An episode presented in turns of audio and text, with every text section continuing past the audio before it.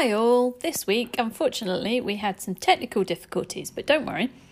You only missed the first five minutes of it because I realised something was adrift and hit record on my iPad. so, sorry the sound quality isn't as good as normal, but it's still fine. Uh, so, Terry Ann recorded a few minutes intro as well, just to catch you up where we were before we got into the flow. So, Sorry about that, but at least we saved most of the episode, so you won't miss out too much. Have a great week. Take care. Bye. Hello, everyone. When we got onto Anchor, it cut off our audio, but uh, lovely Eloise uh, thought to record it on her computer. So now we don't actually have an intro to what we're talking about. And what I wanted to discuss was manipulation and we were defining uh, manipulation as two different things, right? You can have you can have um, a you know a definition is like to manage or utilize skillfully. That's Merriam-Webster, or to control, play upon by artful, unfair, or insidious means. To change something by artful or unfair means to serve one's purpose, etc. But you know, there's you you want to understand that there's two different um, aspects of manipulation, and we're looking at uh, the points where we manipulate. Um, well, in in unconscious ways, uh, we could be insidious in the way we manipulate. You might know that you're manipulating, and that means you know you're lying to someone or to yourself. There's a big difference when I say I manipulate clay. There's a point where I say I'm I'm manipulating my bird, for example, to uh, get away from something poisonous or to learn how to do something so it won't be bored. Um, that's going to be a way to manage or utilize skillfully. But once you're you know, going in for insidious means and you know it, well, obviously, you know, likely you might want to change that behavior. Or uh, then there's one that's really difficult, which is the unconscious kind of behavior. It could sort of, it might not even be totally unconscious. You could say it's subconscious because it rises to the surface. You might know that you're lying. Or if somebody uses um, you know, deductive logic, you might see, oh my, yes, I can see how I'm manipulating. Now, I'd like to reiterate the only time you're looking at this kind of thing is when it's it's um, hurting you in your life. When you decide you want to change this, you can't uh, kind of stop anyone else from manipulating, but you can learn to take care of yourself. You can't. Um, you can't be looking at other people's behavior. This is really, uh, in this audio, we'd like to look at our own uh, behavior, okay, and how we manipulate. Okay, um, I think that will be, I can't, can't recall exactly the introduction that we had, but um, from here on in, we're going, you're going to hear the rest of the audio that, um, that we caught for the podcast. Thank you not working, right? And, and yet we have to be really honest, knowing that, well, if I keep doing this this way and I keep getting the same result, well, it's not working. And we keep thinking, oh, you know, I'll deal with it on my own. You know, I'll keep figuring this out. And you never get anywhere. And oftentimes people say, I'm too afraid to look at it. Um, and, you know, that's something I don't relate to because to me, it would be I'd rather die than continue the suffering of trying to figure out something and I can't. Right? If I try something, which I've been in, I was a young, I was a teenager, I was in my 20s and 30s trying to figure out how to do something until, you know, I found, oh my God, I'm coming from a place of trying which is a manipulation on its own, mm. to figure out, so here, one circumstance, to figure out how to uh, please other people, for example. And keep the, the, the guilt of I'm not doing it right, I'm not doing it properly is the place I was coming from. Till finally one day I woke up and I went, wait a minute. I don't need to please anyone. I just need to live my life. Right? That's kind of when I understood the the um, the biblical story of the the I think it's biblical, but or one of the parables of the prodigal son. Mm. Right? The, the son who stays home, you know, is resent, resentful or you know jealous when the prodigal son comes back, and and the prodigal son is given praise because he's done what a child should do go off and and live your own life. Raise your children. Get them to go off. Just like a an eagle in it's in the arete right? It's up there. Not the arete the eyrie right? I forget mm-hmm. what it's called the nest of an eagle. Anyway it's way up high. And the mother feeds the the children of course. But at one point she has to push them out of the nest. And there's a huge risk. Maybe one of them won't fly and, you know, die. But this is a risk she has to take so that her children will survive, that they'll go off and become adults, fly, learn to hunt, and continue the survival of the species. Hmm. Right? So she has to manipulate them out of the nest, clearly for their survival. They're not going to survive if they just depend on her. Yeah. It's not going to. And you so, see mums doing that with their 30 year old sons. yes, they, and daughters. yes, and, and daughters. daughters. I was going to say it. And daughters. Yeah. it's, it, we do it with their children and, you know, thinking that we know better than animals, we know better than nature, we know better than the natural way of, of is that I'm going to keep my kids and not push them out of the nest. And um, and it's a codependency. I don't want to be alone, or I don't. I need someone in my life. Mm. Uh, there, there's so many different ones. You can you you can be honest with yourself, everyone out there, and think about what are the reasons you will keep your children close and at home, and you don't send them off in many ways as you did. You were sent off. Hmm. You know, you might think, oh, I shouldn't have been sent off.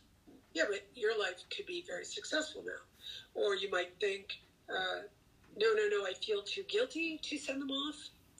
Uh, or there, there's so many reasons, but you you can look at your codependency on your own, uh, on your child, uh, your child's debilitation, let's say right? So that if I cripple my children, which you're not consciously doing, uh, but when it gets too difficult, your children are completely relying on you. I often get the results of that, you know, where you know, the yeah. person is trying to get their child to be more independent, to go out in the world, and um, and deal with the world, and the child can't. They're anxious. They're unable to do it right?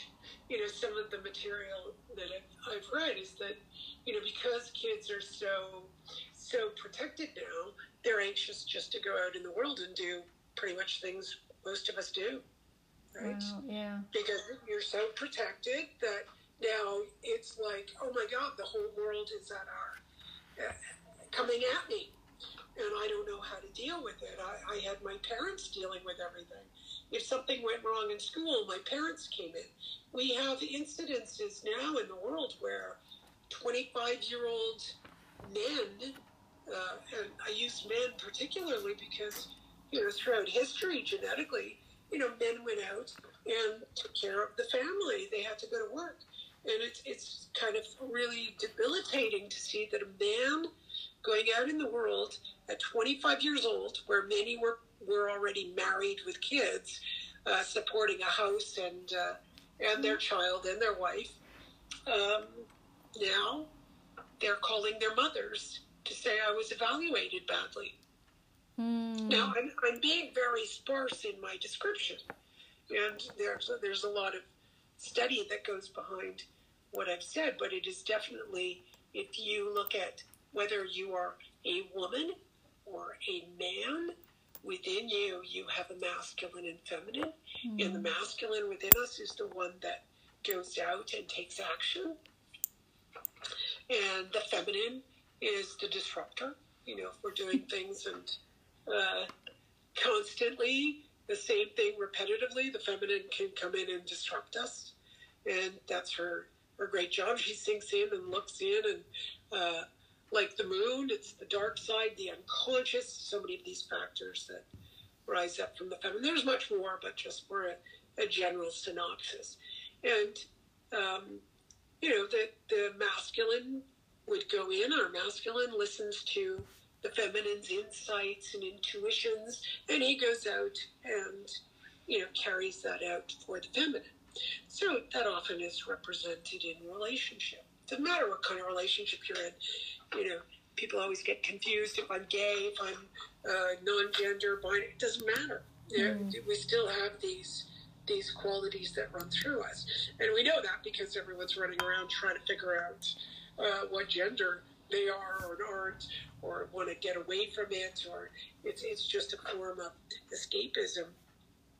If we're not really willing to uh, look, and I don't really care what names you give it. We have these names right now, but it is really self study if you study yourself and notice. Uh, so notice which parts of you uh, are doing what. You know, and people mix it up too. It gets mixed up. And there's no need to mix it up. You just make it clear for yourself what part of you is doing what, what is feminine, what is masculine, and just relate it to nature. Watch a bird. If you look at if you have a female bird or a male bird, male birds are gentler than female birds. Hmm. Male birds are more colorful than female birds. Male birds, uh, you know, are. It's, it's interesting that the female is more aggressive. Yeah. Right? The females yeah. are more aggressive. If you look at our species, you know, uh, I was talking to a doctor, and he said male bo- boys have less less of a chance of survival than girls. Oh, okay. Yeah. Yeah, women, women are just stronger. Fem, the, the girls are just stronger. Mm. That's very interesting, right? Yeah, definitely. I was at a farm, and the the goats are giving birth, and the boys haven't survived. Not one boy has survived yet. Wow and the females are surviving.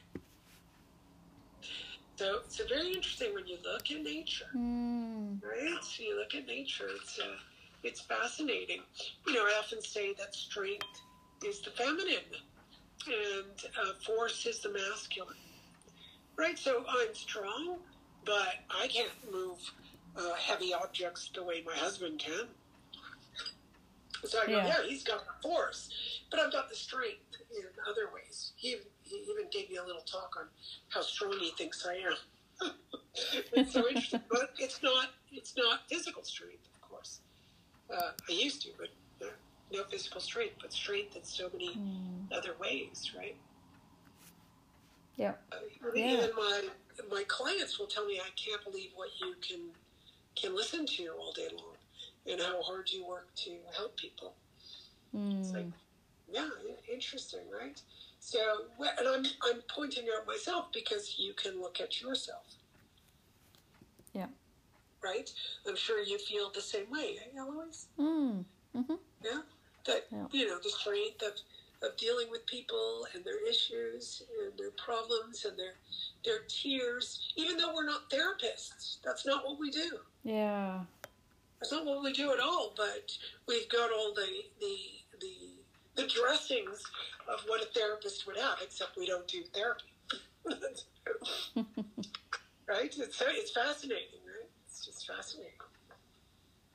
So, so we're, you know, this is a long preamble to begin to understand that, uh, just to make it clear that there can be a healthy manipulation. Uh, what is what is unhealthy usually is well, yes, you know you're doing something insidiously and dishonestly, etc.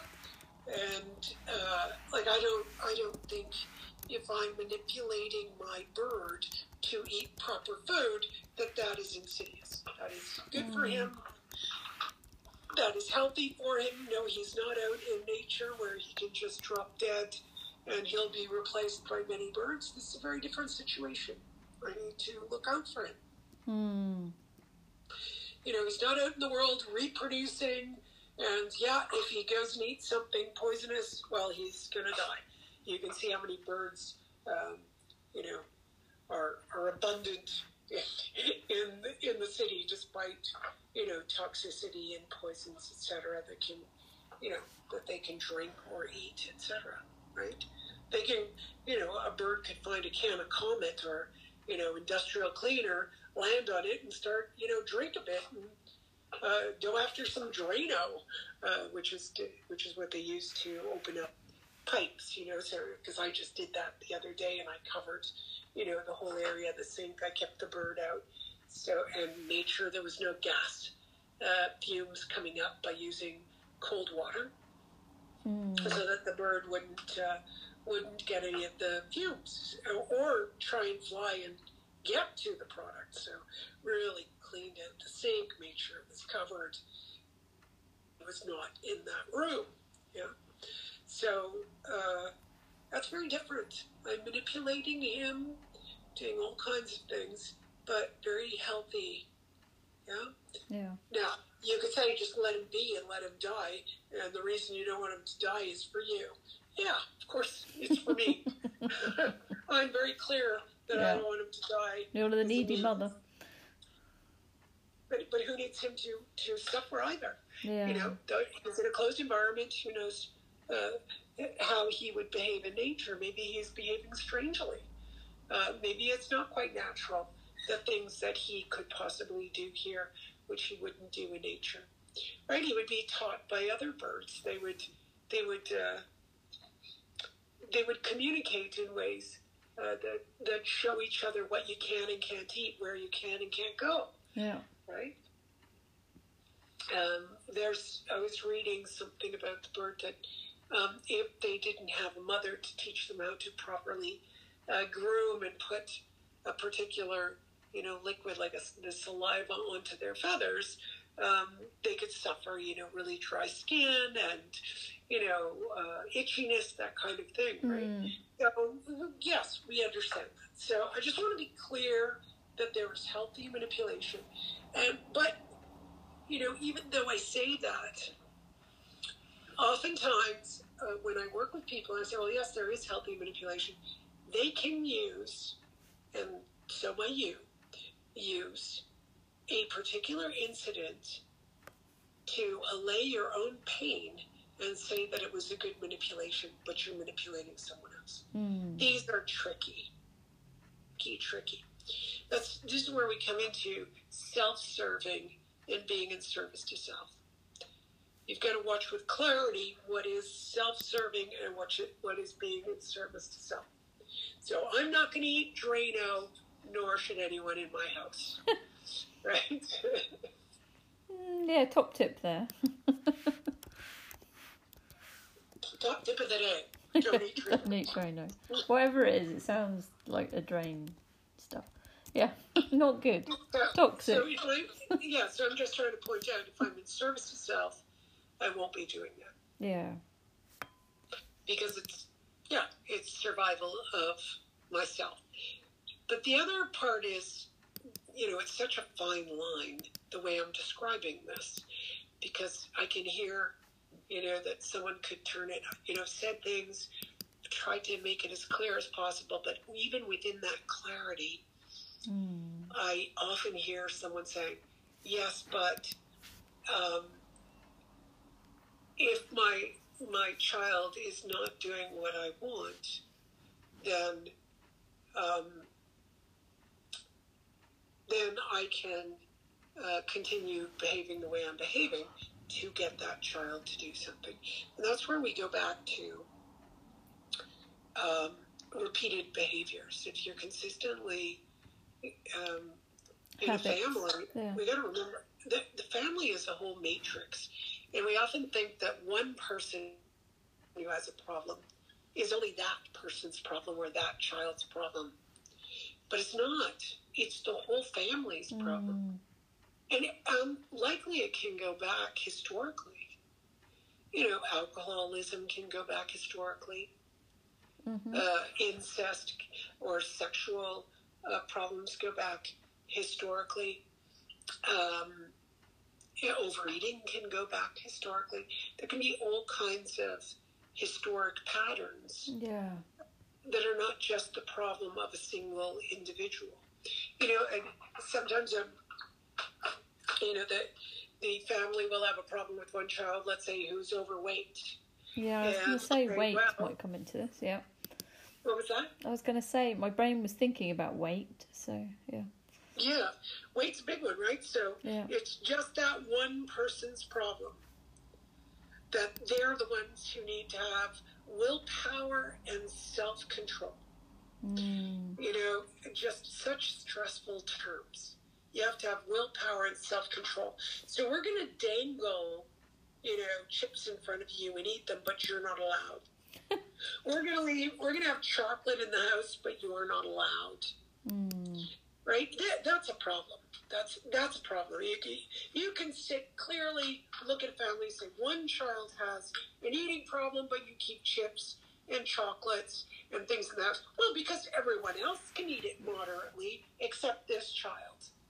Mm. Yeah. Well, you're you're saying that all of your problems are just this child's problem now.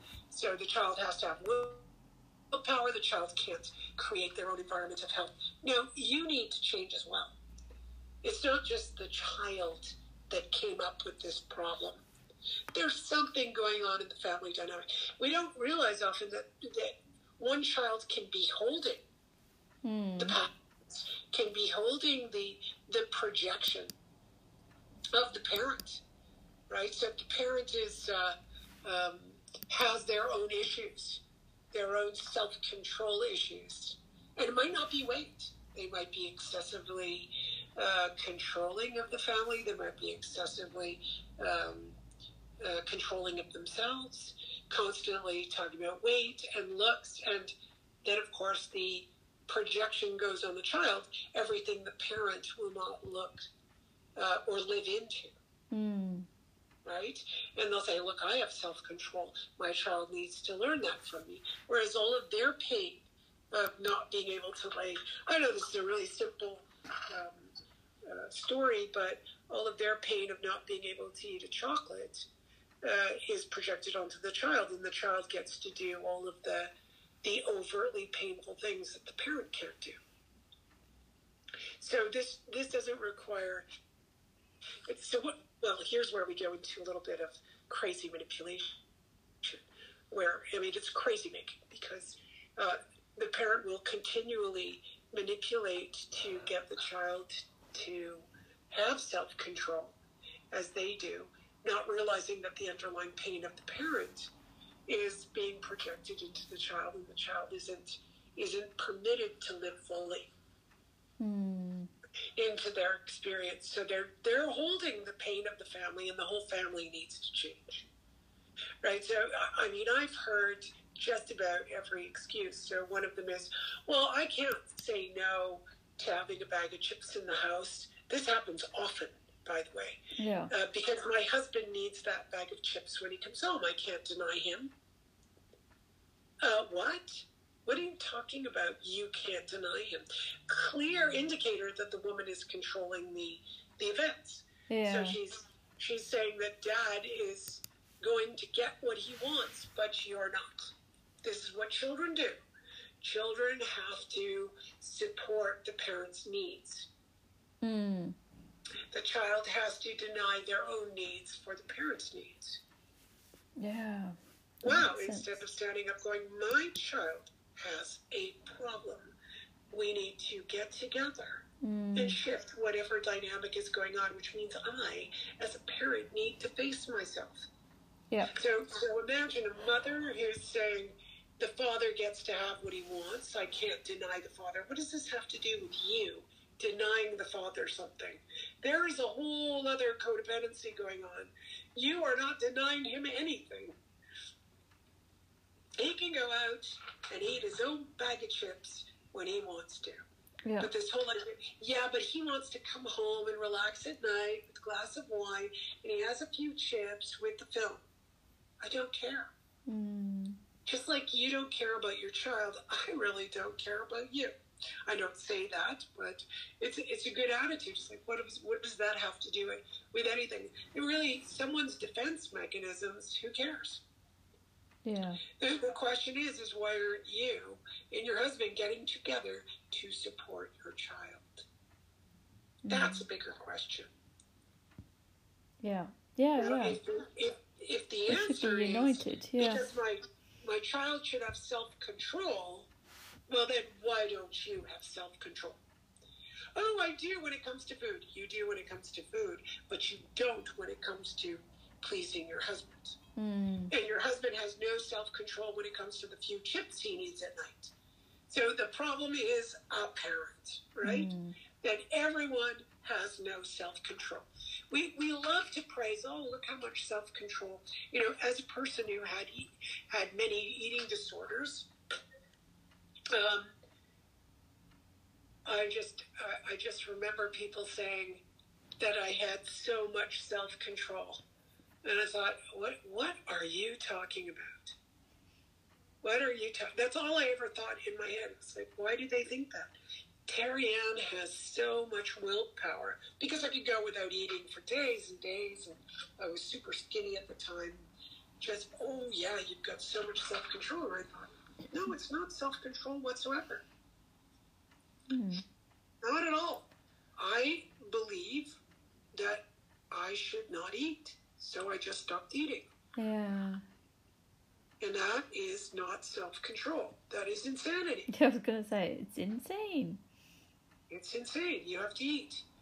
And the moment I did eat, there was a, a bunch of voices, right? All those thoughts in my head. You're a pig. You shouldn't be eating. But I was starving. Like, let's say I went three days without eating, and I'd sit down and eat a whole head of broccoli.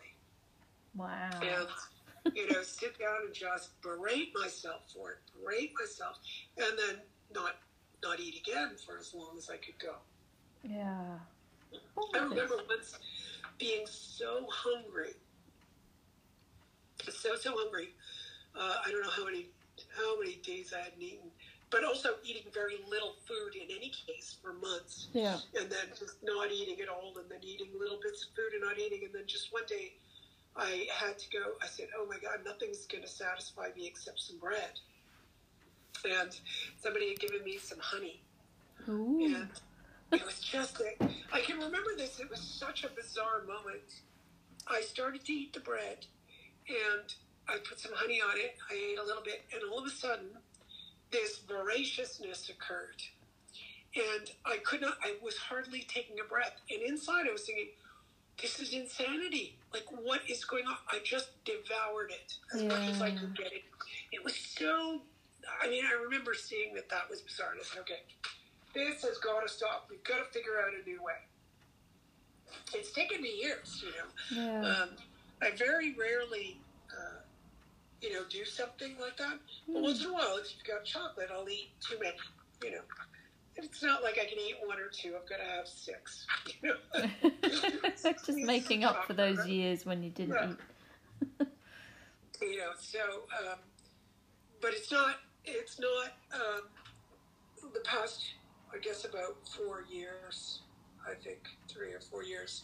That whole uh, binging has stopped because Mm. I permit myself to eat. You Yeah. know, I, so it's it's it took a long time. It took a really long time. And yes, I could be with people who are eating chocolate and eating ice cream, and I don't. And then sometimes, you know, I do. But Mm. uh, usually, it's it's it's quite good, you know. Uh, but that took years and years of um, dealing with all of the wounds, right? Mm. Yeah. dealing with all of the um, yeah all of the wounds all of the wounds that we have that keep us in that in that position keep us in that place right Mm. so um, i just wanted to get into sort of giving that as sort of a, a basis of of manipulation. So manipulation, we know there are certain healthy ways of looking at it, and then mostly unhealthy and mostly wherein you as the individual, if you've got issues in your life, if you're you're triggered by people, triggered by family members, you're argue, arguing, you're fighting, you're annoyed, you're keeping secrets, you're um, uh, not standing up for yourself, if you're re- repetitive in what you think you need to do and you're not doing it, um, the list goes on. I mean, it's impossible to enumerate all of the ways in which uh, people manipulate uh, and likely you, you're doing it. Yeah. Likely you're manipulating yourself and um, manipulating the other person. So it's a great thing to sit down and start to figure out what it means to be in service to self. Right? So guilt is a good indicator that you are not operating from a place of being in service to self. Mm. Self-serving is very different. I want you to do this because I think this is the way you should behave. Very different. I, I, and you can get into very, very difficult situations because you know you could have children, and your children are behaving badly in public. They're behaving badly towards each other, and desperate and you want to find a way to get your child to behave.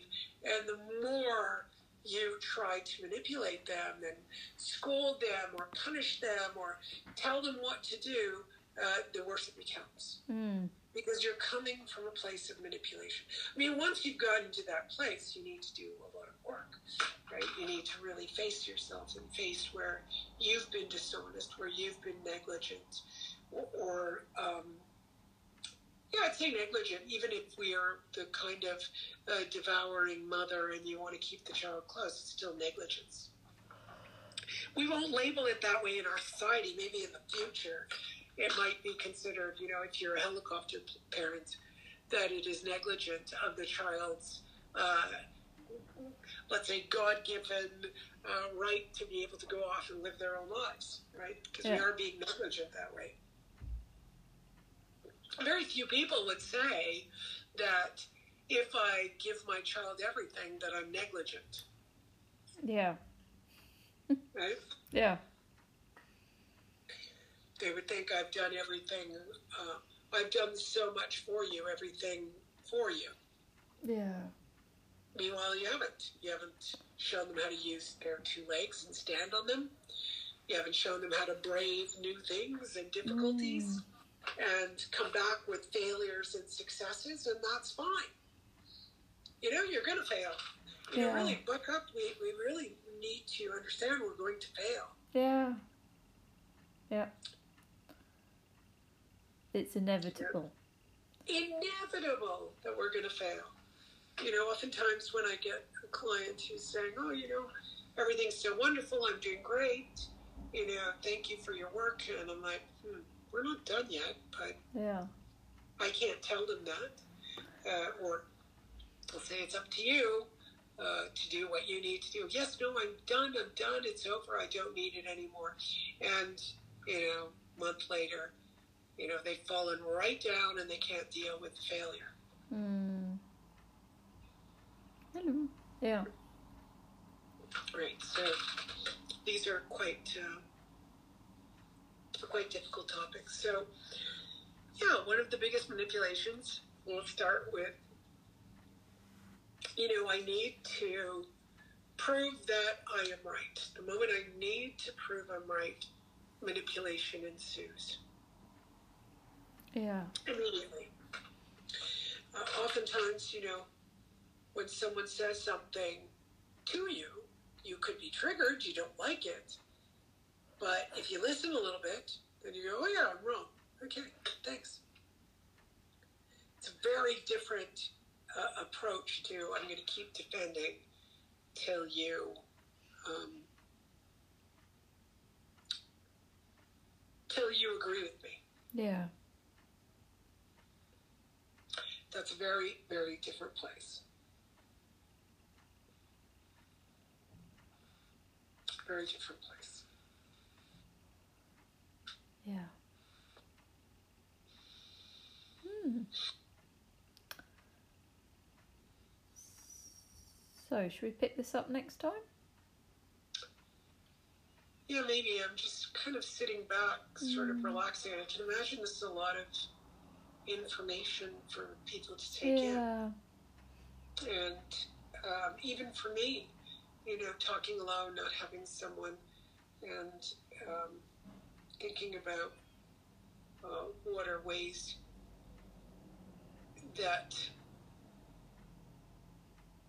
you know, that we we manipulate. Right? Yeah. There's a big difference between, um, let's say my husband and I are talking, we're having a discussion, I'm, because I'm this passionate kind of Greek and I'm talking loud and da da da, and then finally comes down and he, you know, he'll, he'll, he'll just look at me and say blah blah blah, whatever he says, and I'm like, oh yeah, right, okay, that really throws a wrench into my argument Hmm. right? And and I kind of I kind of deflates, and I just look and go, yeah, that's yeah, okay, yeah, I can see uh, how I'm looking at that wrong, completely wrong. But it happens the opposite too, right? So I'm just trying to look at, you know, because because it's so hard. People believe, um, you know, all these years of doing things like breakthrough, where you know we we look at something and say, uh, oh, you're triggered. You should do a breakthrough so you can figure out what's going on with you. Oh, you're triggered. Oh, you're triggered. And um, that is really not the way to work. It's always with yourself, right? Accusing somebody else of being triggered, and then the moment you accuse them of being triggered, you're going to say, well, now you're defensive Hmm. right? So, no, you, you you can't use that that discussion. The person has to when when you're, when you're looking at yourself and you're manipulating, you really have to come at it with your own honesty to really, you know, unwrap that that there are certain things you are doing, and it's not because of necessarily of the accusation of others. It's because within yourself, you know this isn't working. Hmm. Or if you're accusing someone else of everything, then you know it's about you. Yeah. Yeah. Always. Well, it is always it is Pointing the finger at everyone else. That's right. The minute you see yourself pointing the finger, you know. So, so I've noticed the difference. Why I'm bringing this up is because I'm trying to see. You you can't figure it out on your own because uh, you won't you won't quite have a sounding board. Uh, it takes it took me years, but you know when I look at my my discussions with my husband, which can get heated. I'm well, I get loud. I talk loud. I, um, uh, well, also being HSP, all those things I get. You know, uh, if I hear an argument that makes no sense that I've already discussed many times, this is my personal life, right? It's not. It's very different in your personal life than in your practice or or on here, right? You're you're you're in a very different matrix. But in my personal life, if I'm talking to very close people, I often have a stupid expectation. It's really bad. It's an expectation that they should know, and then I get all you know excited, and then I realize no, they don't know. Oh, they don't know. Um, yes, they're ignorant of what they're saying. So okay, why? So it's all about me expecting them to know. So then I get heated. Let's say. So right away I'm like, okay, they don't know, um, and you're assuming that. So so oftentimes like you know for these discussions that stupid discussions, but you know if they don't know something because they because they're close to me, I assume they know it. Then I realize they don't know it, and I look at myself going, "Why are you reacting this way?" Hmm. They don't know it. They can be ignorant. Yeah. Why do you expect them to know the stuff that you know? And, and I get kind of, uh, I think my teacher once said, uh, said to me, uh, somebody was leading me through a steps, a breakthrough steps, and uh, she said to the leader, you know, Terry Ann doesn't suffer fools. Why? Uh, it doesn't Gladly. suffer fools, right? Yeah. And I was like, holy crap, really? Yes, okay. So when something like that occurs, and I don't, including myself, so it's something that I work with. You know, I try to calm it down. I apologize if I get uh, overwrought. you know, because I do. Mm. And uh, I, I take responsibility for that. And I keep looking within to see what do you, you know, why do you react that way with people that are that are close to you? You know, and there are many, many uh, dynamics going on because I know that I'm HSP and, you know, after a day of work or after a week of work, having a discussion um, about things can um, overstimulate me and I become excitable. That's one of the qualities of HSP, that they become snappy. Do you want to explain what that is for people? Oh, HSP is a high sensitive person. 20% of the population is high sensitive. So, one of the things that, you know, I've always felt bad about is how snappy I get. Mm. So, one of the things I want to learn is before I get snappy, to notice that, that it's happening to me and to take to be in service to myself and, and take care of it. Uh, but you can't. You, there's no way you can uh, control everything because you never know. Uh, know, one of my favorite expressions these days is you can't step in the same river twice. Mm. You can't. So I'm not going to be the same person in 10 minutes from now as I am Yeah. uh, right now or in, in right now. Every Mhm. moment that goes by, I'm not. I'm not the same person, and nor is everyone else. So you can't control it. But the more I can attend to my needs, the more I will be aware of what I require, and that way I can consistently uh, look after myself. That doesn't mean snappiness will go away. Yeah. It's going to happen. It's going to happen. It's just the way it is. You know, if I touch my bird the wrong way, he snaps. Yeah. If if I interrupt him, if I get him up too early in the morning, he's biting. Sure. If I let him if I let him sleep, if I'm obnoxious and I go into his cage, he snaps at me. I'm I'm the same way, and so would everyone else be. Mm. But the problem with saying this now, it take, took years to understand that in this moment, do I need a breakthrough or do I need to go lie down under a weighted blanket? Yeah. You know, so this, these are the choices. And the moment you, you know, how I know it's not an overreaction is I go put myself under the weighted blanket and I go, that's just what I needed. and all the thoughts of the problem go away yeah. instantaneously. So it was a reaction, Amazing. right? But, Yeah. but if it's an overreaction, I can put the weighted blanket on it and my head will keep still going down. That means there's a wound that still requires my attention, Yeah. right? Yeah. So, so it's it's um, it's not easy to to realize how we can manipulate ourselves because I've seen people, you know, come up to me and say, "Oh no, no," uh, so they'll tell me a story. It's bothering them. They'll talk about it for ten minutes, fifteen minutes, twenty minutes, half an hour. Now we're in forty-five minutes. Now we're at an hour, and I turn around and say, "Would you like a breakthrough?" Oh no, no, this was just a reaction. No, it's not. No, it's not. No, it's not. You're you're you're definitely. I wouldn't say it to them. I just go, "That's fine. I'm glad you've resolved that. Uh, let's go, you know, dance or something. You know, let's go Change the subject. rope or you know, let's go look outside. And oftentimes they can't. Mm. They'll continue, and I'll often say, "Look, I've offered you a breakthrough. This needs to stop. We don't need to discuss this anymore." Yeah. In some way, you know. Yeah. I'll, I'll change the topic or just to show I'm not interested. I, why would I be interested in helping them with their psychosis, right? Yeah. Yeah. Right or, or not. So, yeah, we, we it's a very difficult thing. So, do do at least sixty years or fifty years of work um, with yourself, and and then then discuss, you know, whether you're having a reaction or an overreaction. I don't think that's a parameter either. I'm just kind of joking with that, but uh, you never know. Somebody can really realize, wow, I'm reacting right now. Uh, what do I need? And if you can take a practical action, uh, inevitably you've reacted.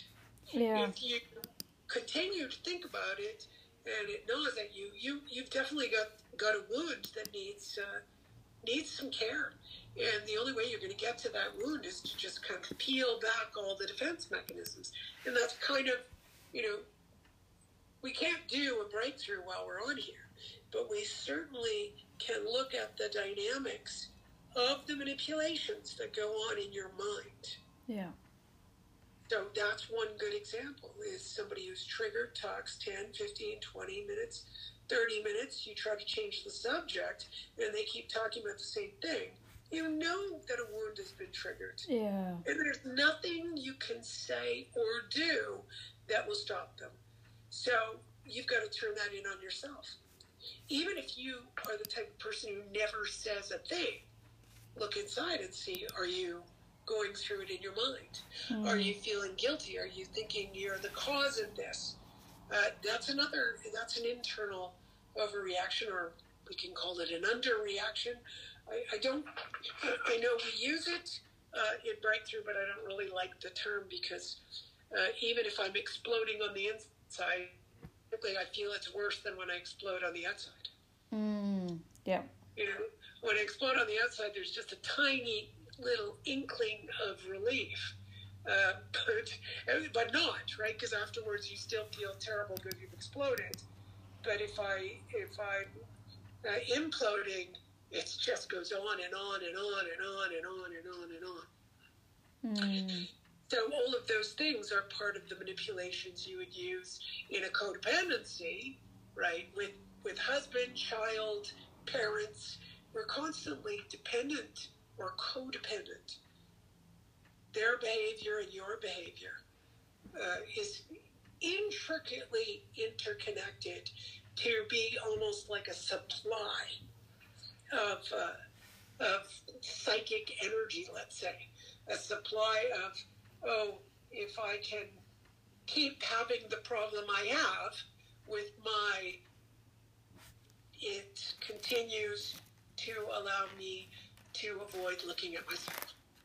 Because hmm. he's the one with the problem. Or yeah. mother. Not me. Or child. Not me. Or husband, right? Yeah. You know, I, I never, you know, one of the most beautiful things is to be with my partner and look at him and not see that any of my behaviors are related to his. I don't think any yeah. of them are. I do find it really supportive, like when he's on a really strict diet, it really supports me you know, when he goes off, I'm usually good, but after a while, you know, I'll start to cheat a little bit with him. Yeah. You know, not not as much as I used to, but I will. So it is quite supportive. Like I mean, no matter what, we're in a matrix together. So yeah. so when he decides to go, you know, strict, it's like ah, I feel like a whole renewal. Of course, when you when you disrupt something, it's great too, right? You can. Um, you know, when you go on a fast, it disrupts you, and then you feel really good for months and months, and then you know, winter can come on, and you start to put on a little bit of weight, yeah, and then you know you want the disruption again. I mean, these are these are natural cycles that we do go through, uh, but you know, otherwise it's like you know what he does is is what he does, and what I do is what I do. Um, we're not. I don't blame him or think that he does anything that would prevent me from doing something. Yeah. You know, I once said something to someone. I said, "Oh, you know, you live in Florida. How wonderful!" You know, I, I was joking around. I said, "Oh, I'm jealous," and this person said to me, "Oh, why don't you move to Florida?" I said, "Well, I have my family at home." Well, what would you want more? To to be in a place that you love, or to be with your family? Don't you think that's a codependency? Wow. I was like, well, that's an easy analysis, isn't it? Isn't that an easy analysis? So I'm like, sun, sun, having the sun all the time, and uh, and an ocean, but you know, the rest of your life is still work and you know all of that stuff. And not you leave your husband, you leave your home, you leave everything uh, that you love. That's not a problem for sun and sea. I'm like, um, okay, I'm sure, but I, I, want my family. You know, I, am not, I'm not complaining that I'm where I am. I don't sit around all day long. Oh, you know, the ocean. It would be lovely to be living by the ocean. but I really like to live by the ocean with my husband. So we have it as a goal. Yeah. You know, it's, it's a goal. What a nice thing to look forward to. Yeah. Um, so it's not a, oh my God, I wish I lived by the ocean. I'm suffering miserably where I am. And that's a whole other question. yeah, definitely. So I was kind of shocked by the the kind of uh, you know dismissiveness. You can go off and do whatever you want uh, at any time. Of course you can, but you're still you're still looking at. Um, you know, I'd love to have diamonds by the yard, but I'm not going to do it. You know, I'm just not going to do it. It's too. It's it's hundreds of thousands of dollars. I remember, you know, when I was a kid, I was like, oh, I'd love to have diamonds by the yard, right? Oh my god, and like two hundred fifty thousand dollars. I'm sure they're way more now. You know, so I did one of the Buddhist exercises, which was, uh, it, imagine that you have something. Because the moment you buy something, right? Yeah. It, it becomes moot, right? I know Yeah, I do it. all the time. Every time I want something, I'm like, okay, you can afford it, buy it. And I buy it, and like two minutes later, it's like, okay, I don't care. You know, it's so Yeah. funny, you know. And and we do these things, and then you think, well, once I get it, because I've done the living by the ocean and the sun. I mean, I love it, but I did it, and I was happy to say I could stay anywhere, do whatever I want. It didn't start. After six months living by the ocean in the sun, there was an urge to do something else. Yeah. So I'm like, no, that's not the be all and end all. It's really, yes, it would be lovely. It would also be lovely to live in a mansion with servants. Yeah. it, would be, it would be lovely to be one of the, you know, I watched J.P. Sears. I don't know. Oh yeah, I love J.P. Sears. I really love Yeah. it. So he did a little video on making fun of, uh, you know, movie stars and actors. Oh yeah, during the during the in this, yeah, he's in this mansion, and he's going, "Oh, you know, we're all quarantined, and I'm so bored." And he's like jumping on a trampoline, and he's just, like walking by this massive pool. Yeah. yeah, it's really quite funny. It's like in my, I've only got twenty acres to like walk I've around. only in. got 20 acres. Something silly like that. Yeah. Rooms I haven't been in for years, you know, or I've never even seen on my estate, but I'm so, so bored, etc. If I can relate to you, stuck indoors. Exactly. I know you're only in a one room apartment, you know, Yeah. with six other people, right? And I, you know, and I'm suffering in quarantine. It was so funny, Yeah. right? So, um, Yeah. Talking of which, I've been fascinated by people living in tiny spaces during quarantine. yeah, but I think most of the time we live in these, we're usually in tiny spaces. Yeah.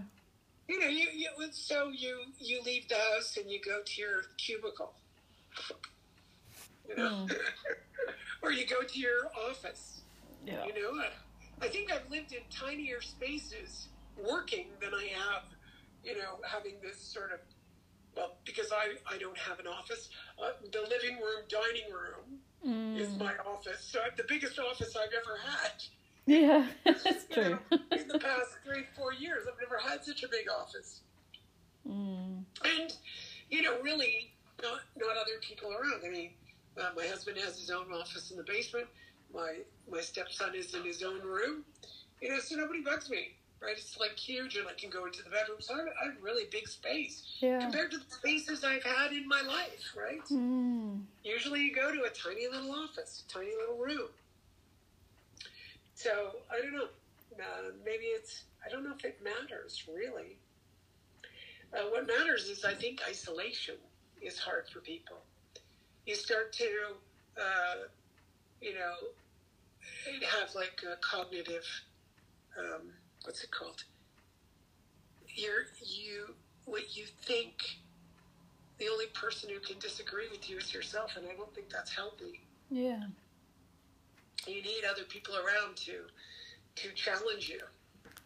I found that a lot of people on their own, if they're listening to the news and the media, and it's always the same news and media, uh, I find that I'm listening to a, a recording of the news when I'm talking to that person, Mm.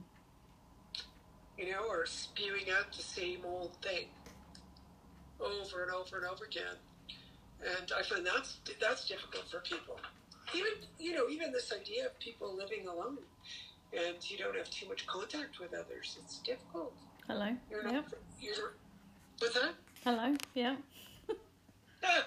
Tick. You live alone, but you have you have dynamic and contact with people. I'm talking about people who don't. Yeah, yeah, I know, I know. Have, Yeah. have contact, you know, and they don't. They haven't set up sort of a line of of people who might disagree with them. Yeah. I mean, you you definitely have me who's going to disagree. Yeah, you're always gonna, you know, keep me in line. Yeah. Yeah. well, or throw you out of line or something. I don't know, but yeah, and that's good for you. you know, Yeah, yeah. You, you have relationships with people who disagree with you. You disagree with me. I have a relationship with somebody who who disagrees with me. I have several relationships with people who disagree with me. I, I think everybody disagrees with me Hmm. that I know, and that's good for me. My mom does. My dad Well, does. the bird's joining in. He disagrees as well. Yeah, the birds. The birds like get, you know, get off the uh, the talk. Uh, uh, my husband disagrees with me. My best friend disagrees with me. You disagree with me. So um, it might not show to everyone as we're talking that you disagree uh, with me, but you do. Hmm. Uh, you, we have different ways of seeing things, and that's great. I think it's really good. I think it's. Uh, I think it's healthy. Healthy. Yeah. That way, that way you don't sit around thinking you know anything. I mean, I'm constantly trying to figure out things. And when someone disagrees, I'm like, well, okay, you disagree, so, so explain it to me. You know, tell me what you're thinking. Um, and also to, to, to what, what we're, what we're thinking. Like, do, do you have a way of seeing it? You know, you, you want to make sure that it's a little bit, um, you know, based in some, I, I guess something scientific, right? Hmm. like like now uh, i don't want to talk too much about this but there's a lot of data flying around and people reading the data. Hmm. and it's like you, you cannot infer that from the data. You can't half the things people are inferring from the data they can't infer. The data doesn't show that. Hmm. so so uh, it, it, it doesn't make any sense right? So, if it, so most people are inferring a particular thing, and I say, well, if you're going to infer that, I can infer something totally opposite from this data. Hmm. So we- we're we're we're quite mistaken in the, in the way we're seeing things. I don't think I know what's going on at all, uh, but a lot of people think they do know what's going on because there's that attitude of better better safe than sorry, and we keep forgetting that a measure can be worse than the like the cure or the the thing that keeps you safe can be worse than uh, the actual problem.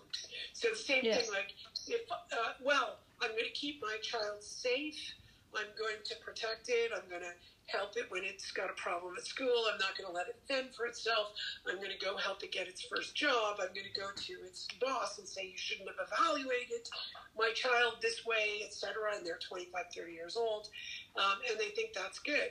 But now we don't know the outcome of that need to keep your child safe. Yeah. The outcome could be worse for people. We could have a more debilitated population. We could have a population that's still going to be dependent on voices from the outside, Yeah. whatever that, that voice is. And when that occurs, then you don't have the individual anymore. And you don't have, you know, different people thinking different things. It's very upsetting to go and listen to people like who who who listen to the media and regurgitate the media Yeah. without question. It's very very Without questioning it. I mean, I, yeah, it's very very upsetting. It's it's like, well, what are you doing? Why would you believe any of it? Hmm. Why are you believing any of this? First of all, if you're listening to a politician, you know, first of all, that, well, I don't know about you, but in my day, we, the expression was politicians lie. Yeah. And, you know, this is why I'm so, well, this is one of the reasons I think it's so important um, to know uh, when you're manipulating yourself.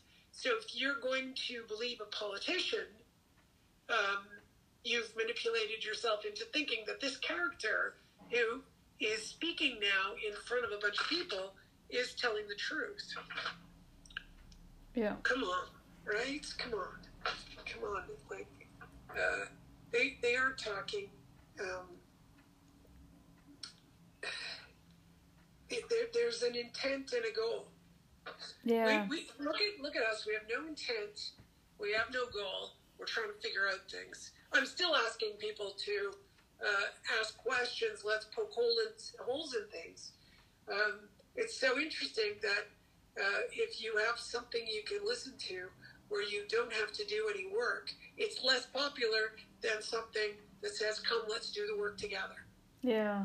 You know, one of the guys I love a lot is Jordan Peterson. Mhm. But but we are passive listeners to a man who's doing the work for himself, Yeah. Yeah. which is great. I mean, it's got its its benefit, but he is doing his work. Yeah. He's constantly doing his work, just like you and I are doing it here. But I'm asking you to join in and do the work for yourself, not just sit passively by. And I, and I don't mean just go, oh, you know, you're wrong or this. It's like ask some thoughtful, not obtuse questions that we can all ponder. You're not asking questions of me. I don't know any answers, but it's, it would be so nice to get a question that helps us work through a problem. Not Yeah. give you an answer. I'm not here to give you an answer. Mm. I'm here to explore different ideas when you posit a question. I'm not, I'm not here to give an answer. Yeah. No, no way. I don't know the answers. I don't know how you should live your life. I do know how to observe what you're doing and to Mirror ask you back. so you could write down what you're doing. You know, you could say, I don't manipulate my family and my kids. Well, that's fine. That's great. Good. Yeah. Good. I'm glad you don't. But if you if you tell me you're having arguments, that you're triggered, that you, you know things aren't going the way you want, well, maybe that's when you need to start investigating how you manipulated yourself into this position, even though you did it unconsciously. Of course you did. You know this whole expression, "You are the creator of your own life." Okay, ultimately you are, but you have a massive unconscious that is operating under the surface. You've got all these unseen things that are operating that are part of what is the manifestation of the the the creation that you have. So yes, I created my life. No, I didn't create my life. There's so much going on that is not part of what I would have created. There's there's genetics. There's you know your your family history. Like I said at the beginning, we know that abuse is goes down the lineage. You know, you can have you can have incest in a family and it continues Mm. right down the line. You can have child abuse continues right down the line. Right? Alcoholism continues right down the line. You're not alone. Right? So it's not just you sitting there manifesting your life. We to be able to really see, oh, uh, can I be fully self-realized and make a full manifestation? Well, you've got to explore everything. Got to wake up. You know, see what you haven't seen. And I'm just suggesting today, probably fewer talks, that what you need to see is the way you manipulate yourself, hence others. Yes, of course you were manipulated. Yes. That but that is not something you can deal with. You can forgive yourself for being manipulated. Mm. Some people say forgive the other. Okay, forgive the other. But forgiving the other is ultimately to forgive yourself. You can think about that for a bit. Yeah. So forgiveness is huge, but you've got to take responsibility. E- Even if you were manipulated, even if bad things happened to you, bad things have happened to me. I took responsibility, role in everything, Yeah. and uh, I don't take responsibility for anyone else. I don't feel guilty about what anyone else did. That's their responsibility to deal with. I don't wait for them to take responsibility. The world. I take responsibility for everything that I see. If I think someone's manipulating me, I take responsibility for seeing that someone is manipulating me. Mm. Yeah. Right? Yeah. So we can continue talking about this another day, because once my throat gets straight to go. and by the way, if you want to tune in, what what are we doing this afternoon? Where will we be? Well, we'll be it, on Zoom. it right? won't be this afternoon when they listen to it. So, Oh no, it won't be. Right. Okay. oh, sorry, we're a week ahead, everyone. We're a week ahead. Right, right. Okay. Well. All right. Maybe the next one. Yeah, We'll tell it. in advance. Okay. Yeah. All right. I'll see you later on. Okay. Bye. Bye, Bye, everyone. bye. Happy day. Take care.